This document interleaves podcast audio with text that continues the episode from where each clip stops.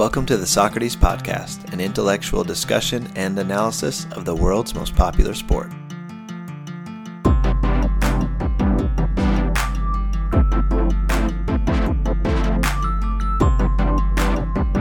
On today's episode, everyone's talking about Brighton, so let's talk about them too. And Champions League kicks off this week. Is Man City repeating the Champions League inevitable? Stay tuned.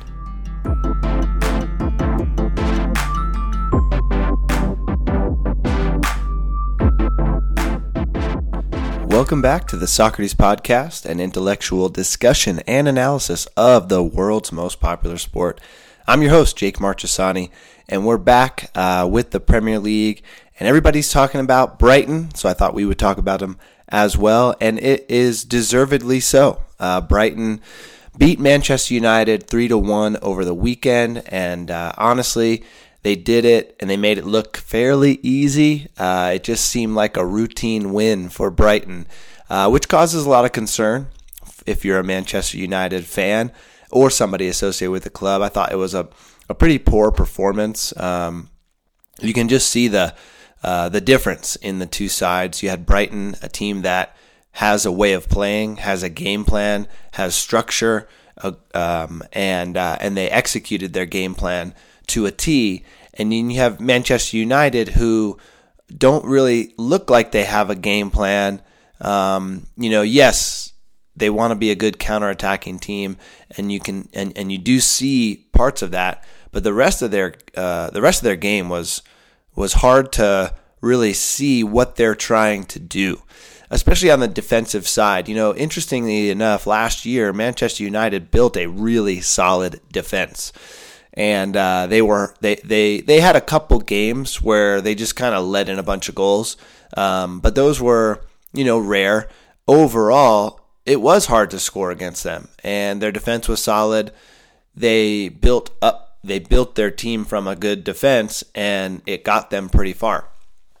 And you look at Manchester United last year, I think everybody would agree that Erik Ten Hag had a, a, a, it was a phenomenal coaching job that he that he did last year to bring them from where they were to get to third place, qualify for Champions League, two cup finals, win the Carabao Cup. I mean, by all measures, a lot of people would would consider last season a success, uh, and and and and even like building right, build putting some building blocks in place, and it just feels like already this season uh, the train has derailed a little bit and it's hard to see. You know, uh, we we Manchester United has definitely not taken a step forward. In fact, I think one or two steps back. If you look at where Manchester United are in the league right now, they have two wins, three losses, and their two wins were lucky. Uh, if I'm being if I'm being honest, um, so they're lucky to be in this position with the with the, the the bad start that they had last season, losing to Brentford and Brighton. They started off, you know, no wins, then they won four on the spin, and they beat Arsenal and Liverpool in the process, and uh, and they came out of that funk pretty quickly. Well, we have a worse record now than we did last season, and it doesn't look that great. And uh, before we jump into the analysis of the game, I will say, with all the drama that Manchester United is is having right now, they do have a lot of injuries, and I would say probably five starters, five people who could start are injured, and then probably you know a few more who could challenge um, from the bench.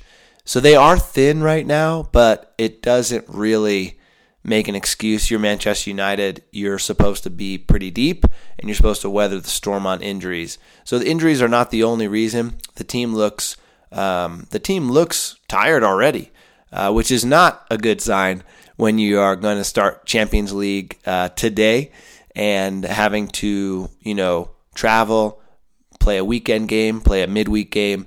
So to look tired already, not a good sign. Um, but let's talk about the game because um, Brighton just continued to impress, and I would put them as for sure top four contenders somebody said over the weekend title contenders. I'm not sure if I'd go that far, but they are legitimate top four contenders. they were miles ahead of Manchester United uh, in this game, and they've built a great club atmosphere and team. Roberto De Zerbi, uh, you know, everybody was singing Graham Potter's praises, and all of a sudden they got an upgrade in manager, uh, and, uh, and and so they look great. The first goal that Brighton scored, I would say, was a microcosm of the game as a whole. And when you look at Brighton, it's interesting because they kind of like to play in sequences, if you will. Uh, they almost have like a little bit of choreograph, a little bit of a play, uh, if you will, and uh, they like to start the ball with one of their center backs, and uh, and and you can even see the center back just standing there with the ball, waiting for somebody to pressure him, and they usually wait for someone from the de- the defending team to step up and pressure them, and that is what triggers their sequence. Now, sometimes they'll have one of their players trigger it, but that's typically what you're going to see.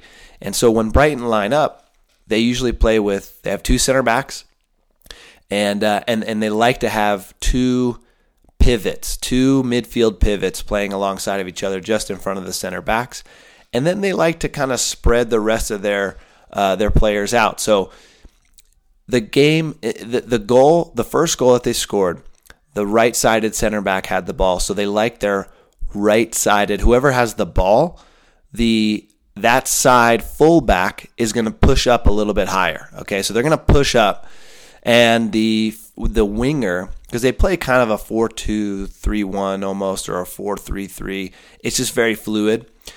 But um, the winger is going to be high on that side, and their center forward, and so they want to. They usually like to create an overload on the side that they are starting the ball with, and uh, and their two midfield pivots like to kind of hide almost behind the uh, the front line of the opposing team. So you have Rashford who kind of pressured the ball, didn't really do it, and uh, and then the midfield three for Manchester United were just standing in a flat line, not marking anybody, not near anybody. And uh, and so Danny Welbeck checks in in between the lines. The ball gets played up to him. The the two midfielders, Casemiro and Eriksen, converge on the ball.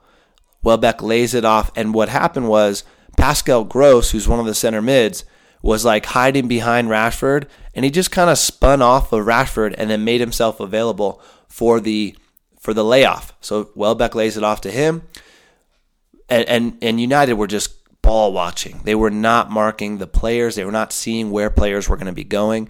And so the ball gets laid back to Gross. He plays it out wide to the winger, and now there's a little bit of an overload. So they don't close down the winger. Uh, sorry, it's the fullback who has the ball. They don't close down the fullback very well, and uh, and so the winger takes uh, Lisandro Martinez out of the play. Welbeck opens up for a nice through ball into the middle. Casemiro tracking, but is just not not tracking very well, to be honest. And it creates a 2v1. So they always want to have a 2v1. They always want to create a 3v2 if they can.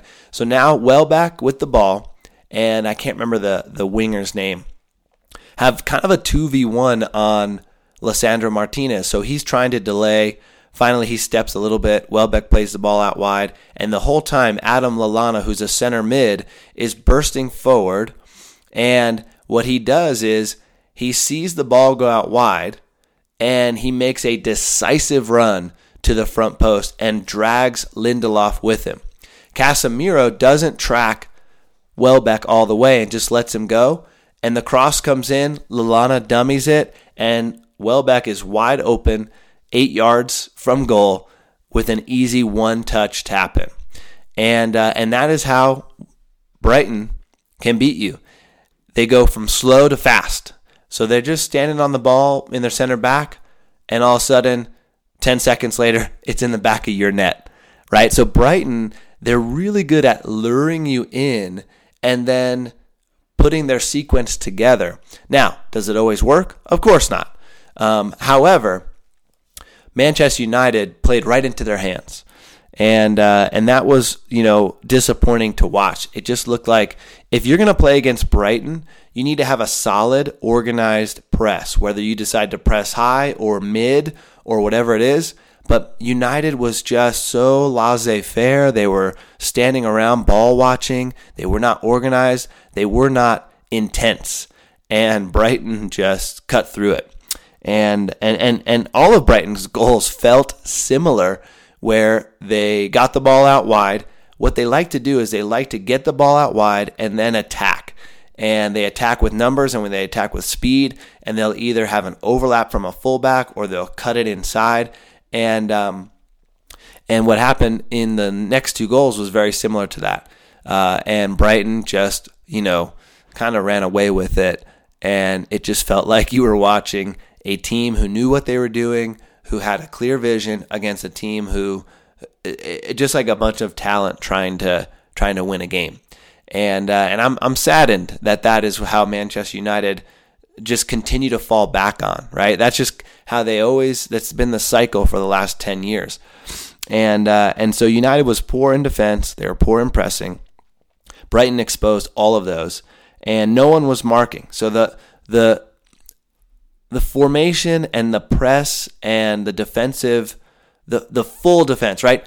Erik Ten Hag said so many times last year that they defended with everybody. Like their goal was they, they were going to defend with all the whole team. So uh, from the front line on back. Well, they did not do that this game, and uh, and Brighton just had a, a great game plan to expose it. So Brighton looked great, and um, it's encouraging to see a club that is run really well, uh, that has a philosophy that you know brings in players, that finds talented players. One thing that was just crazy was Brighton's squad. The starting lineup for that for that game cost sixteen million dollars. That's the transfer fees for the entire Brighton starting eleven. And uh, and then you look at Manchester United and you have Jadon Sancho who's out right now, probably never going to play for United again because probably bad attitude. I'm not sure what's going on with him. And then you have Antony who is in the middle of some sexual allegations. And those two guys combined cost $200 million. And they're not even playing, and they're not even playing that good. Um, so it's a stark difference. It just seems like United keep going in the same cycle. And uh, I hope that the injuries can can get better because I do think that they have some great quality. I was really excited about Kobbie Mainoo in the preseason. He was looking great, like outclassing Casemiro, to be honest. I, I think they have a Casemiro conundrum because of his pedigree and how great he's been. I just think they have to play him. And I think you have a lot more versatility with a kid like Kobbie Mainoo. Plus, they brought in Amrabat. I would put those two guys in ahead of Eriksen and Casemiro, if I'm being honest. There does need to be a little bit of a shakeup. So when those two guys are healthy, I would love to see them in action. Um, I, I, think, you know, you got to get Varan back in. Wan-Bissaka is injured. Luke Shaw, right? Like the the there's only one defender from the back four starting lineup who's who's healthy right now. So that that hurts, right? But I think there's some. I think it's time for a shakeup at United and uh, changing up the the style, getting some different players in. I mean, Amad Diallo, I'd love to see him come in if he gets back uh, from his injury. So there's definitely some things to look forward to, but I do think that's the trend of Manchester United. There's always a little bit of hope, uh, and uh, but then it leads to a lot of disappointment. So today is Wednesday, September 20th. I'm recording this in the morning and they have a humongous Champions League tie against Bayern Munich. I'm almost not wanting to watch it, but I, I will try um, because I want to see what they do in the Champions League. Um, but I also want to see Bayern with Harry Kane. I mean, that's an exciting prospect as well. And uh, so Manchester United have a lot, a lot of work to do. It looks like we took like two steps forward last year and now four steps back this year. Uh, so that's not progress, okay? Um, but hats off to Brighton. I got to give them a ton of kudos and respect. As far as the rest of the league uh, results last week, um, you know, pretty standard, nothing shocking, right? Um, you got some teams that are looking solid, um, but if we look at the table now, after five games, we have Man City uh, at the top, which I do think still have played the softest schedule. Uh, Spurs, who are looking great. Um, with a dramatic win last week. They're in second, Liverpool in third, Arsenal fourth. So that's a that is a strong top four right there. But then you have Brighton, who I, who is going to break into the top four, I think, and West Ham, who are up there, who gave Manchester City a really good run this weekend. Of course, you got to think Newcastle is going to bounce back. Um, maybe not Manchester United, but I do think that it's going to get crowded in in the top seven still um, but who's going to challenge Manchester City? I'm not sure yet. They still have a relatively easy schedule. Their hardest game is going to be against Brighton, I believe, not until October. So they still have a ways till they play somebody tough. Um, and they had a relatively smooth game yesterday in the Champions League. Uh, and so we'll see how things shake up. You know, this is where the schedule gets starts to get demanding. And uh, of course, Man City are built for that. Um, but can the other teams challenge as well? I really would love to see not a runaway title for Man City again this season. Um, so we'll see. But things are progressing nicely. Some good teams, some good talent to watch in the Premier League. It's very exciting. Uh, if you're anybody but a Manchester United fan. So uh, we'll be back in a second. We'll talk about Champions League and some of the results yesterday and what we have to look forward to there as well. We'll be right back.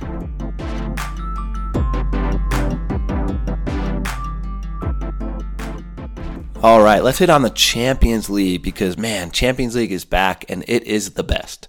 Um, and uh, you just have a Tuesday night, Wednesday night game under the lights. You have teams traveling across Europe playing different different styles of play, different cultures, different countries. It's just it brings it brings everything together. It it really does feel like football at its purest. World Cup is up there as well, but Champions League is still incredible. I love watching it, uh, and uh, and it was great to see Newcastle back in the Champions League. And they played the first game.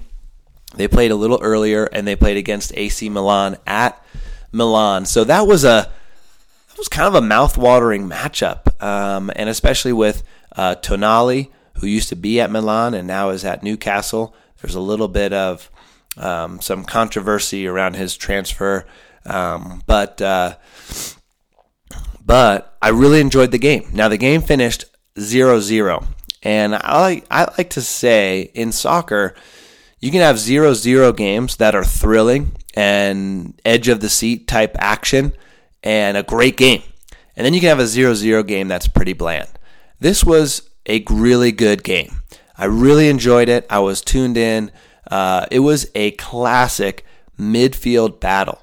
Um, so, you know, Ruben Loftus Cheek is at AC Milan now. I thought he played really well. He had to come off from an injury, um, but he was causing a lot of challenges with where he was positioning um, and uh, and the way that the teams were kind of combating through the midfield was really good to see. You had you had Loftus Cheek kind of positioning himself, um, kind of in the right the right side and a little bit higher, and uh, and so he was having so so that's kind of the side where Tonali plays. So Loftus Cheek was kind of monitoring uh, Bruno Guimaraes on defense, but then holding a little higher when they got the ball to keep Tonali honest and not pushing too high.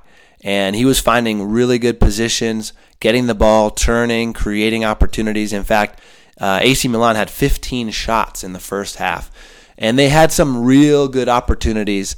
Um, and Newcastle, I think, um, you know, I think they were playing pretty conservative. They were not um, high pressing and fast paced like they normally are. And I, I, didn't expect to see them go all out. I, I do expect them to play a little bit more like that when they're at home. Uh, I do think that Newcastle is going to, you know, utilize the atmosphere at St. James's Park and try to overwhelm teams, even in Champions League. I do think that they are going to play like that. But This was their first game back in Champions League in 20 years. They're playing at AC Milan, who is a Champions League stalwart. Uh, have won it a couple times. You know, went to the semifinals last year, and have a, a, a really solid squad. Of course, they were probably favored to win the game, and so I thought, you know, Newcastle.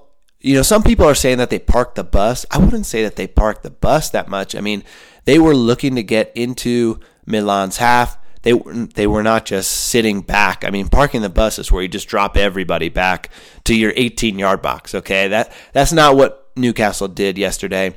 The game was a little was definitely back and forth. What happened was when Milan came down, they put combinations together and they actually created shots. When Newcastle came down, their their attacks fizzled a little bit. They didn't get the final shot in as much. So they still had some build up. They had some play in the final third. They just couldn't get that final shot attempt, and it was 15 to 2 in the first half. Second half, a little bit more even. It ended up opening up a little bit. You could tell that some of the players were tired uh, because it was just a little bit back and forth, especially toward the end. But I give credit to both teams. Even when they were both tired, they didn't give in. They didn't lapse in their concentration and let in a goal either way. So the game was really, really interesting to watch. Um, I thought it was a really good game. I thought that Newcastle, you know, were tentative. I know they had some issues traveling um, to Milan, so there was, you know, there were some things working against them, and I give them some credit. Um, but they are going to need to kind of step it up a little bit if they're going to get out of their group because uh, many people do consider them to be in the group of death because they have PSG and Dortmund and Milan in their group. So they got a great result. That's a result you want to get when you're playing away at Milan. They got that. Um, PSG beat Dortmund, so you know that they're they're definitely going to be the tough toughest team in that group. Um, but I think that any of these teams can beat any of them on any given day. And that's why the group, this is a group of death. Uh, Barcelona looked really nice. They won 5 0. They, um, you know, João Felix and uh, Lewandowski linked up a couple, uh, linked up for a nice goal. Felix scored. They got, I think Barcelona have improved. And even though they were playing Antwerp, probably a minnow, right? A Champions League minnow.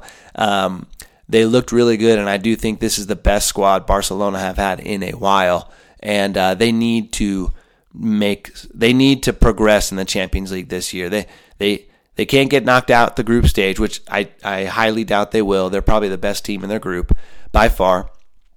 But they can't just get to the round of 16 either. I think Barcelona need to get a quarterfinal to semifinal run. And I do think that they could looking around, the Champions League looks slightly weaker this season. I'm not, you know, I don't know. It just, you know, Man City, of course, Bayern, um, but you can't put Barcelona up there yet. We'll see what happens with some of the other teams. But I want to give one good shout out to the Lazio goalkeeper. If you didn't catch the game or the highlights, go check it out. Um, Atletico Madrid versus Lazio. Um, Madrid were up 1 0 for most of the game. 93rd minute, Lazio gets a corner kick.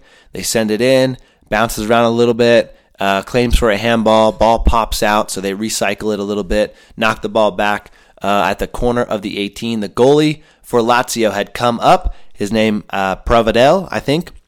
He'd come up for the corner, stayed up, and as the ball is about to get played, as everybody is moving out, he makes a perfectly timed run, looked like a center forward, and he goes in for the cross, heads the ball in at the 95th minute, ties the game, last play of the game, last touch of the game, and an incredible celebration. What a goal that was. Got to give a great shout out to the Lazio goalkeeper uh, with that amazing goal. So, with that, guys, um, thank you for listening. Always appreciate it. Um, watch some Champions League this week if you can, and uh, and always always remember. Um, subscribe to our podcast if you haven't already. Apple Music, Spotify, anywhere that you listen to podcasts. And uh, we'll be back next week. Remember, know thy soccer. See you next time.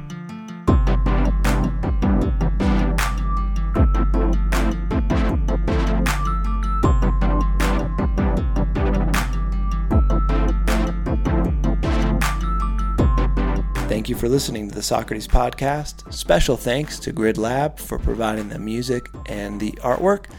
Socrates podcast is a production of Ball Watchers FC.